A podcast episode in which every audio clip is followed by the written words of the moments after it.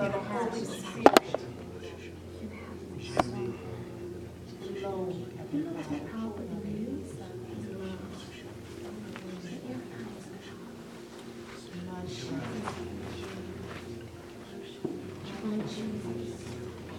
by her new mother.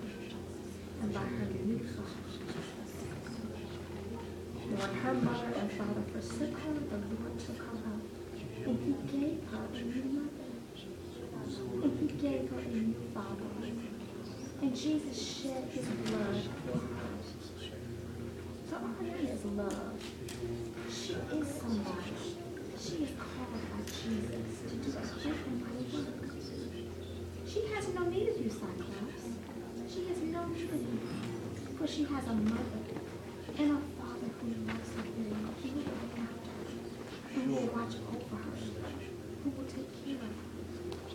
Gracias.